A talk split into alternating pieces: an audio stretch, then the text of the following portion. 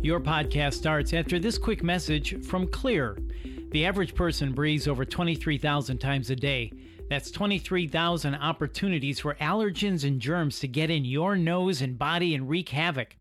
That is, unless you regularly clean your nose and sinuses. So, for healthy breathing and a strong body, use Xlear nasal spray. Xlear is a natural nasal spray featuring xylitol, an ingredient clinically proven to work against bacteria and effectively clean not just rinse your nose. Xlear nasal spray quickly alleviates congestion, opens your airway, and ensures your body's natural defenses are strong. In fact, in a recent study, researchers found that xylitol nasal sprays like Xlear are just as effective as leading medicated nasal sprays. For better breathing, get Xlear today. That's spelled X L E A R. You can find it at all major retailers CVS, Rite Aid, Walgreens, Sprouts, Whole Foods, and everywhere else. The Dr. Taz Show. The podcast, Dr. Taz. Superwoman Wellness. Here's Dr. Taz. Welcome back, everyone. Welcome back to this episode of Superwoman Wellness, where you know I am determined to bring you back to your superpowered self. Joining me today is someone deep in knowledge that I'm dying to receive. This is Nadine Artemis. She's the author of two books, including Renegade Beauty, Reveal and Revive Your Natural Radiance, and Holistic Dental Care. She's the creator of Living Libations, a luxury line of organic, well crafted, non GMO serums, elixirs, and essential oils for those seeking the purest of the pure botanical, natural health, and beauty products on the planet. Artemis is an innovative aromacologist developing immune enhancing formulas and medicinal blends for health and wellness. She has a lot of celebrity fans across the country. And a fun fact she opened her first full concept aromatherapy store in North America at 22 years of age. Congratulations and welcome to the show. I'm thrilled to have you on here. Oh, thank you so much. I'm so happy to be here. Well, you have such a story. Like, what inspired you to go into aromatherapy? What is an aromacologist? and tell us a little bit about about that journey in that field because quite honestly, I feel like everybody nowadays is talking about essential oils in some form or fashion, but there's really an art to it and a science to it. And I think that's the part, just like so many things, gets lost when it becomes, you know, more mainstream or more commercially available. So talk to us a little bit about you and aromatherapy. Thanks. Yeah, I feel like essential oils were this beautiful palette that I got to discover.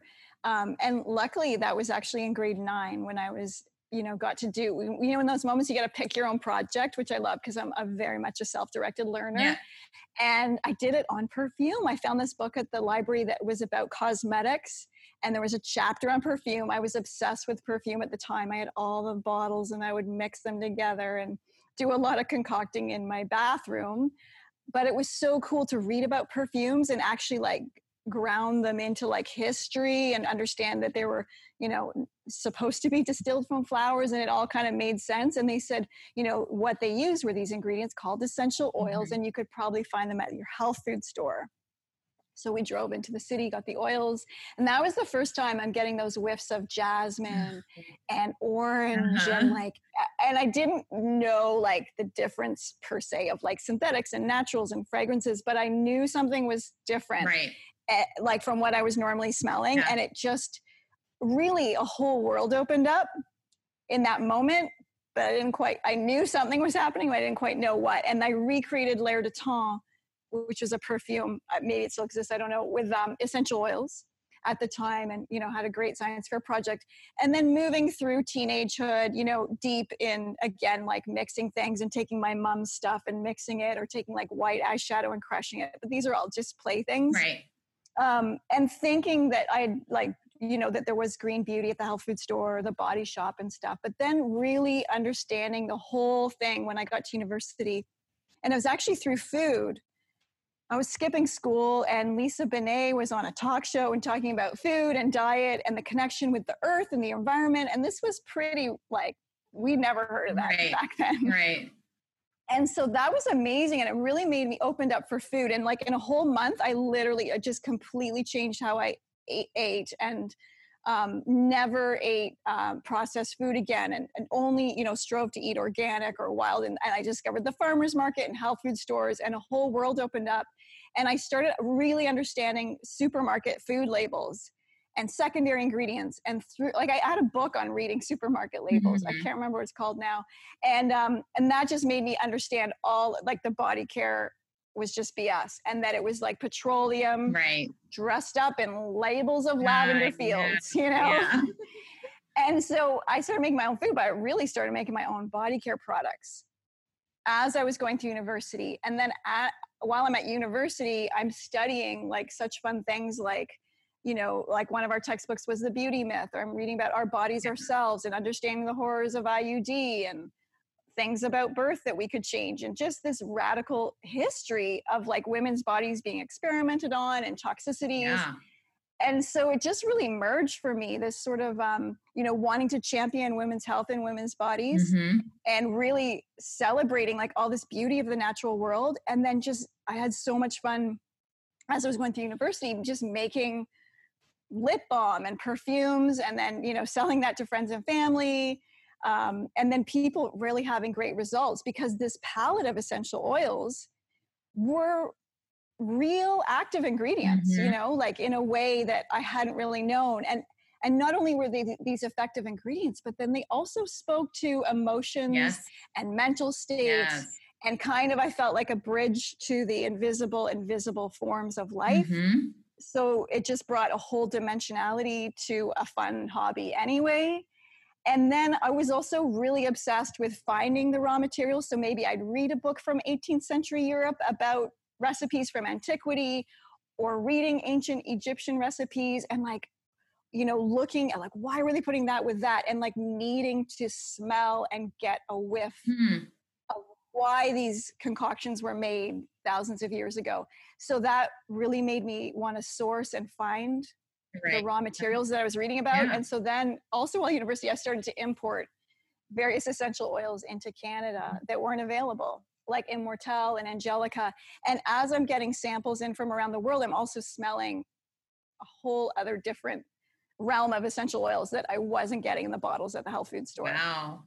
And then seeing like it's like fine wine and that even a tea tree, which is kind of a, a basic yeah. medicinal oil, can smell really beautiful when it's, you know, art, art like distilled in the bush and like not mass manufactured and that kind of thing. So then I just had to gather all my own ingredients and then yeah, six months after graduating, because I knew what I wanted to do. I wanted to make all this available through a store. Right. And then I opened up North America's first full concept aromatherapy store. Mm-hmm. And we had this blending bar, and people could walk up and have perfumes made or even buy oils by the drop, mm-hmm. because some of them really are about a dollar a drop, you know, like yeah. Neroli or Rose, that kind of yeah. thing. So it was really fun. Wow. So, and that store, did it, uh, did you continue to grow that store or did that? Yeah, well, when, and I had um, a business partner at that time as well. And we just, we ran for seven years. Yeah. It was really fun. And then we just wanted to go different ways. And the internet, we had a website. We did a lot of mail order, but the internet was coming yeah. in, you know, for, for e-commerce shopping and so i also saw that as a way to like i could leave the city. Yeah. So pause there. I took a year off to kind of like because that was really quite a run from like being a teenager yeah. and then i you know 29 and uh i kind of took a year to just sort out um and i wanted to just not become for a moment. I know it sounds kind of but i just was like let's just pause. Yeah and I just kind of caught up, but I really kept blending and and you know doing all these things. But then I was really deeply researching like about living in the country mm-hmm. and like how to make like a sustainable kind of economy. Mm-hmm. Which was helpful because then, you know, a few years later, here we are. You know, we bought like then I met Ron, and then we then we created the next evolution, which is the present day living libations. Uh-huh. My store was called Osmosis Aromatherapy. Gotcha. And then, um, so that was sort of the next reiteration at 30 we started this journey together and then you know eventually moved to where we are now which is in beautiful 200 acres where we have oh, springs oh, wow. and spring water. Oh, amazing. I want to be there. Yeah. Especially right now. But talk to me a little bit. So i have so many questions. First of all what is a, the aromacology? Is that a degree? Is that a certification? How do you become one? Give us yeah I don't, I, you know, there is aromatherapy and different certifications, but really it is the study like aromatherapy is applying the aroma to like therapeutic right. applications, which is pretty varied. But aromacologist is really studying and formulating, making botanical formulations ah. for you know that for many purposes not just like therapeutically okay you could be like in, you know fragrancing a concert. I've like I, have even mm-hmm. done a few like environmental fragrancing of different events or spaces. Okay. You know that could be one avenue. So there are aromatherapists that focus on more the physical or the yeah, like maybe you're going to have a massage, right. a lymphatic massage with oil preparation, that kind gotcha. of thing. Yeah, I am an aromatherapist too, but I've never really practiced it because I was more, I was learning about it, but I. Okay, interesting. You know, I didn't realize that, yeah. that uh, difference was there. And then these formulas from thousands of years ago, give us examples. I'm so curious. Like, what what did the oh Egyptians oh use? God. What did they yeah. use? Because I mean, they're mentioned in in the Bible and even in a lot of the different holy books. But what were what were people using back then and where were they getting this stuff from? That's a great question. I focus mainly on Egypt because they have a lot, like a Cleopatra, for example, had her whole room and then she had a whole distillation room on, on like on part of her bathroom.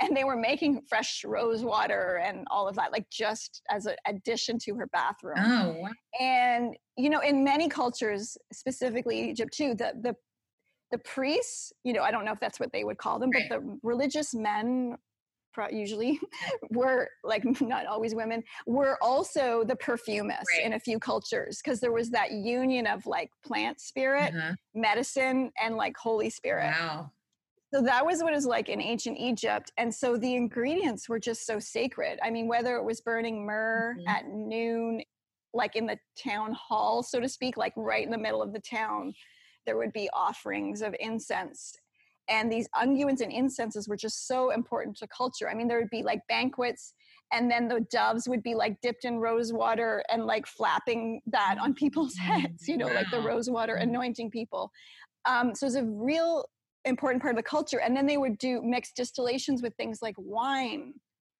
or blue lotus mm. and some psychedelic stuff or like mandrake so there was that interspersing of the the the cosmetics yep. in the food and enjoyment and then there's just good old fashioned cosmetics and then they're macerating you know oils into um, alligator fat for like for you know for beauty products yeah. um the whole embalming system relied heavily on oils like cedar cinnamon myrrh no.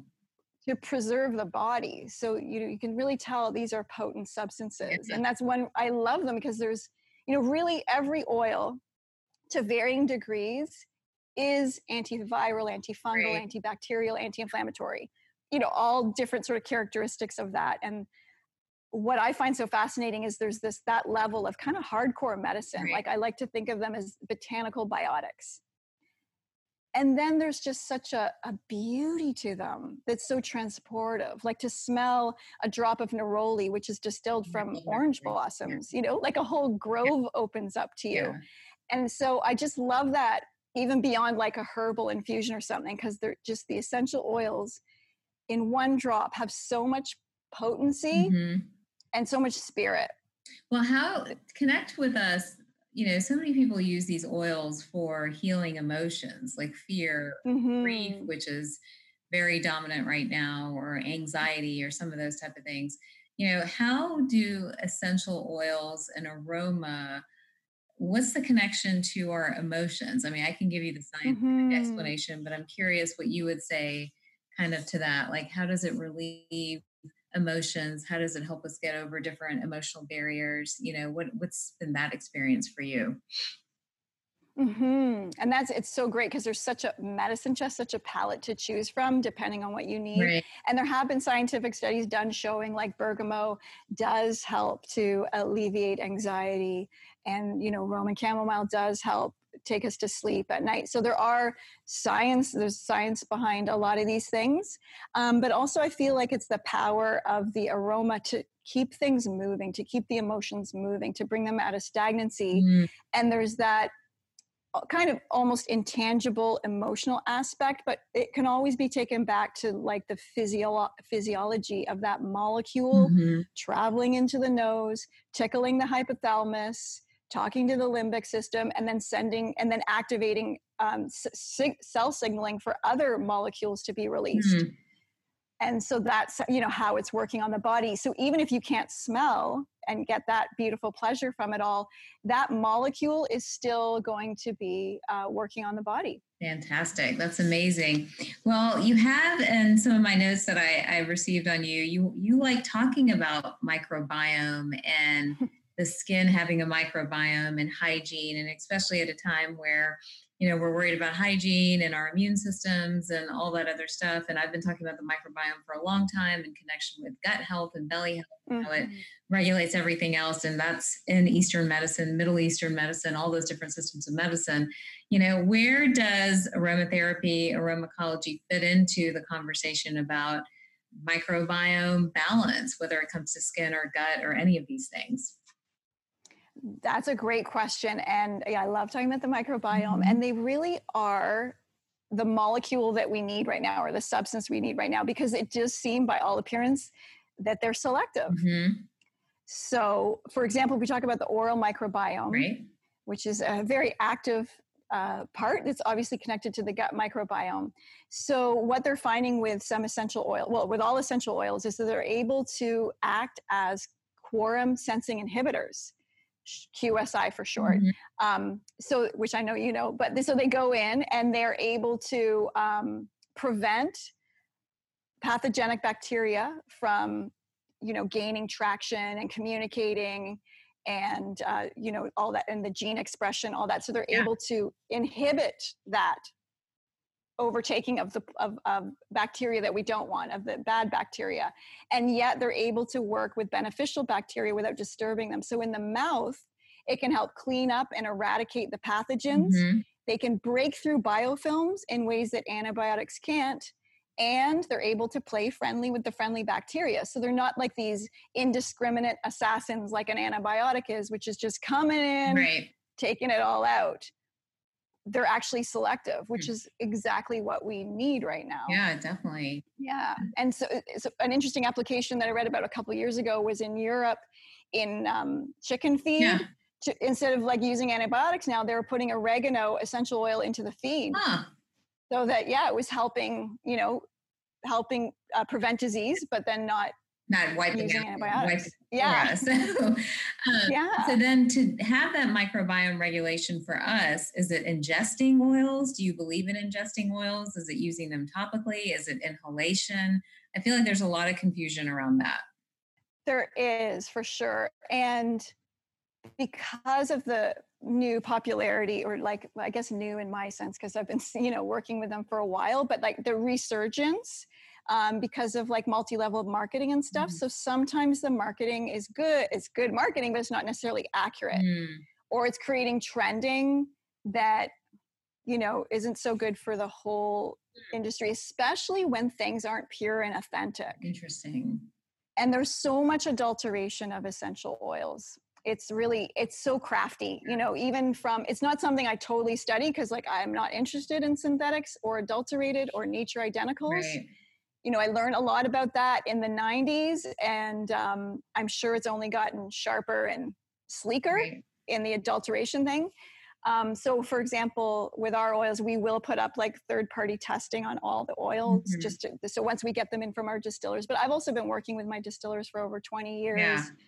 And, you know, it's like they're really fine distillers and that kind of thing. But when we're getting mass marketing, you know when there's mass marketing it always seems like something falls off the wagon right. there's some kind of dilution or adulteration right. so i think ingesting essential oils is good but when it's marketed really popularly or with not authentic essential oils that's when it's sort of getting into questionable territory huh. so for ingesting it has to be you really you know you just got to think about it and and know that we're used to like kind of chugging and glugging things in our culture but this is like drop by drop right like one drop.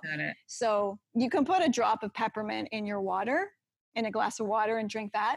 But some essential oils, you know, they have to be diluted before you use them internally. Mm-hmm. like cinnamon, oregano, clove. Those are going to burn, Yeah. you know, the skin and the, and, you know, and your mucous membrane and stuff. So that's important. And of course, if you're putting it in your body, you want to ingest it. I mean, sorry, you want to make sure it's real and authentic. Right. That is key. Also, I think culturally, we think we have to ingest everything to, to receive the benefit. But applying the skin or inhaling, those molecules are going in the body and then they're not being um, sort of broken down by the digestive system. Uh-huh. So sometimes that's well more often than not that's the better way or through inhalation because then you're you know getting it into the body in a different way and it's not being digested with all that you know acids and enzymes and all of that. But that can be a different part. I mean there's some studies that show how palmarosa essential oil is very good for candida Uh-huh. and the gut microbiome. Huh. So another thing that somebody could do is you could pop open a capsule of like uh, vitamin C. You could put a drop of palmarosa in there, put the cap back on, swallow it, get it deeper in the belly. Interesting. Or, you know, if you are going to take something internally, maybe you need to t- do it with a touch of olive oil or coconut oil or honey. Mhm. So those things, and again, it's one drop of, at a time, and it's all the oils that you know you're generally thinking of in a culinary way. Yeah. And they all have to be distilled through cold press or um, steam distilled. Yeah. There are some oils that are distilled as an absolute used for perfumery and stuff. Those I generally don't recommend for digestion. Yeah. But I also have an article on culinary things too on our website. It has like the current list of about 80 oils that are are, are deemed as uh, g- GRAS generally recognized as safe. Got you. So Yeah, cold distilled are okay for ingestion, not yeah. Cold, sorry, cold pressed or steam distilled Okay. or a supercritical extract, okay. Um, which are generally just all referred to as essential oils. But hopefully, where you're getting them from would just say the distillation, the country it came from, the Latin name. Those are all things you want to be seeing when you're buying an oil. So are you growing everything for your oils and for the brand Living Libations there on your property? Oh, I yeah, I wish we could, but we really need the whole world and all the climates and yeah, like yeah. So we have about 30 countries that that we that we bring in things from, like Madagascar or Venezuela, like uh, you know France, wow. uh, Indonesia, Gotcha. Bali. Yeah, it's just so many, so all over the world. It's fun. Wow. And so what is, you know, there's a lot of MLM essential oil companies right now. And I'm curious, what's your sense? Are those, do they have good quality products? Like, how does somebody go about picking a brand of essential oils that is pure, not adulterated? What should they look for? Like when I talk supplements with people, I often talk about reading a label. And there's certain things you can look for on the label of a supplement to start to do a little bit of sifting as yes, this is what it says it is, or someone subjected themselves to higher standards. How do you do that with oils? How do you know what to pick? Yeah, there are. So uh, when you're buying it, so on the label or on the website, you want to see country of origin, how it was distilled, what part of the plant is it the leaf or the flower, that kind of thing, or the root, the Latin name, because those, you know, you can have a totally different oil with a different Latin name. Like there's uh, one called Immortelle, and there's like 20 species, but really it's the Helichrysum italicum that is like the cream of the crop, for example. Okay. So you want to know that, you want to know the variety. And then I tell people to and then hopefully they have some kind of like analysis or certificate of analysis on the website as well. Okay. And then I tell people just to smell, Mhm. smell, smell the not great oils, smell oils at the health food store, smell those multi level marketing ones, and then smell, you know, it's like a frankincense from Living Libations. Yeah. And then you will know It was great. right away. Yeah. I was just like, you're making me want to smell this stuff. I'm like, it's so fun. know, we used to do that at the store. I'd have some, you know, like a like a pe- pep, Yeah. Coke Pepsi challenge. I'd wrap up the other bottles and then and our bottle, and then all you know, always they'd pick our oil. oh, that's amazing. Where in Canada Yeah. is your uh, property and all that other uh, We're in uh, we're in Ontario, so we're above New York State and about two hours north of the city of Toronto, Okay. Gotcha. in an area by Muskoka, Haliburton, and uh, it's just filled with thousands of lakes and trees, and it's Oh. gorgeous. It's like happiness. Yeah. we get we get winter, but Well, that's it sounds amazing. it sounds like uh, you know something I would dream about. But give us maybe a couple of recipes. I know right now everyone's worried about hand sanitizers. yeah, I've put a few hand sanitizer recipes up, which use like I believe mine use tea tree and lavender oil with aloe vera and rubbing alcohol. uh, I'd be curious to know what you're recommending. And then uh, you apparently have a formula for boosting vitamin D. You know, vitamin D in pigmented people like me or even African Americans doesn't convert really very well from the sun to the skin to the bloodstream, but you've got some answers to that. So talk to us about that given the fact that we're in pandemic world. Yeah, pandemic mode. Well, that's a, a good recipe for hand sanitizer. You want to make sure you have 80% alcohol, but instead of rubbing alcohol, because that has other issues for the microbiome and stuff, I would recommend just organic vodka. Mm-hmm. Whoa, really? Yeah, yeah. okay. Or like organic, whatever, you know, sanitizer. Like, yeah. so, anyhow it'll be a little bit more than um, rubbing alcohol, but you'll be a lot happier, and the hand it'll actually be less drying. Okay. Huh. And then um, you know, there's some some heavy viruses that that essential oils take care of in petri dishes for sure, and that has been studied. And then you know, just spray it on. It is nice when it's got more alcohol because it's evaporative. Yeah. You know, so it goes on really dry, but not too drying. And then uh, I was just having another tip and I forgot it. Oh, just washing hands though, yeah. really, truly. Yeah. The soap does, you know, get rid of the virus. So that's really handy as well. Yeah, absolutely. And then what about vitamin D conversion in skin? Is there a yeah, so I don't have a like a formula per se, but we make a cream that with vitamin D in it. Okay.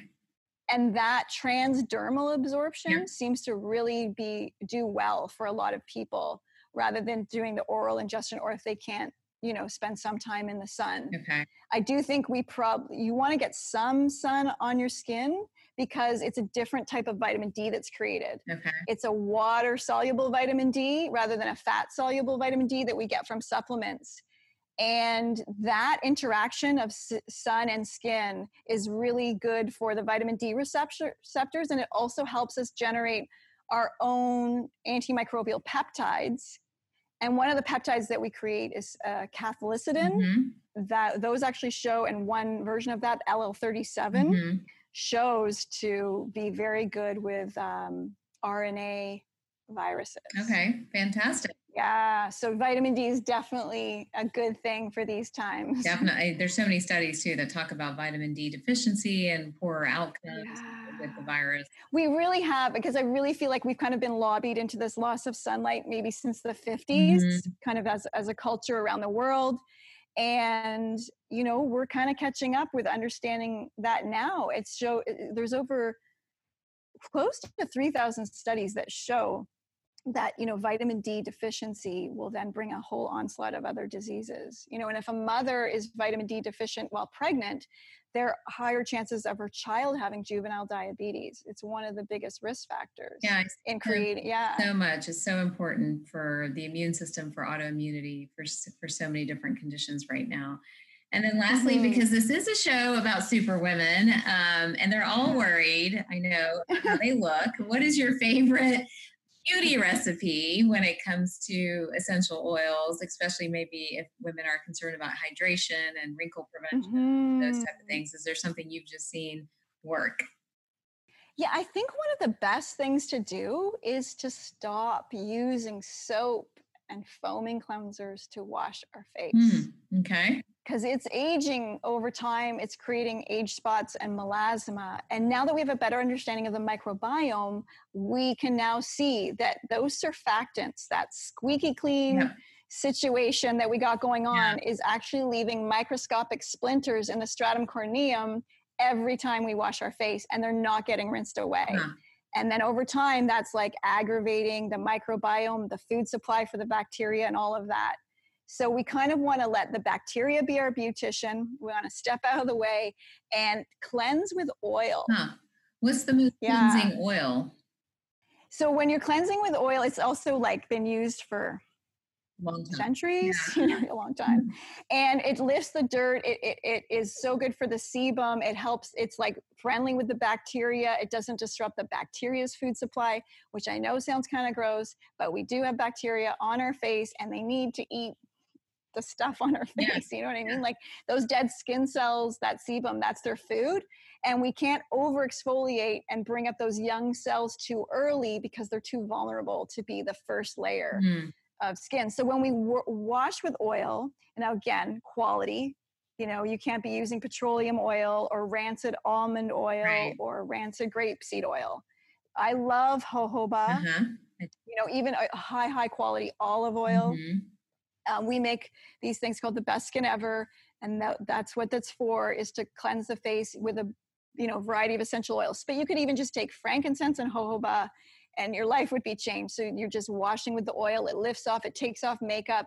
You're replenishing the lipid barrier. Mm. You're you're stopping that vicious cycle of like drying chemicals, Yeah. put back in the fake moisture, and like that whole cycle Right.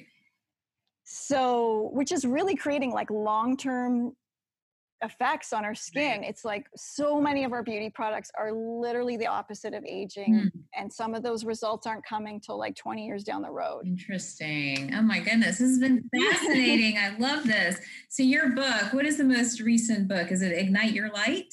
No, it's the uh, renegade beauty Renegade Beauty. That's right. Sorry, I'm looking at the wrong thing here. that's okay Renegade uh, Beauty. And if someone wants to get a copy of your book or get in touch with you, what is the best way for them to do that?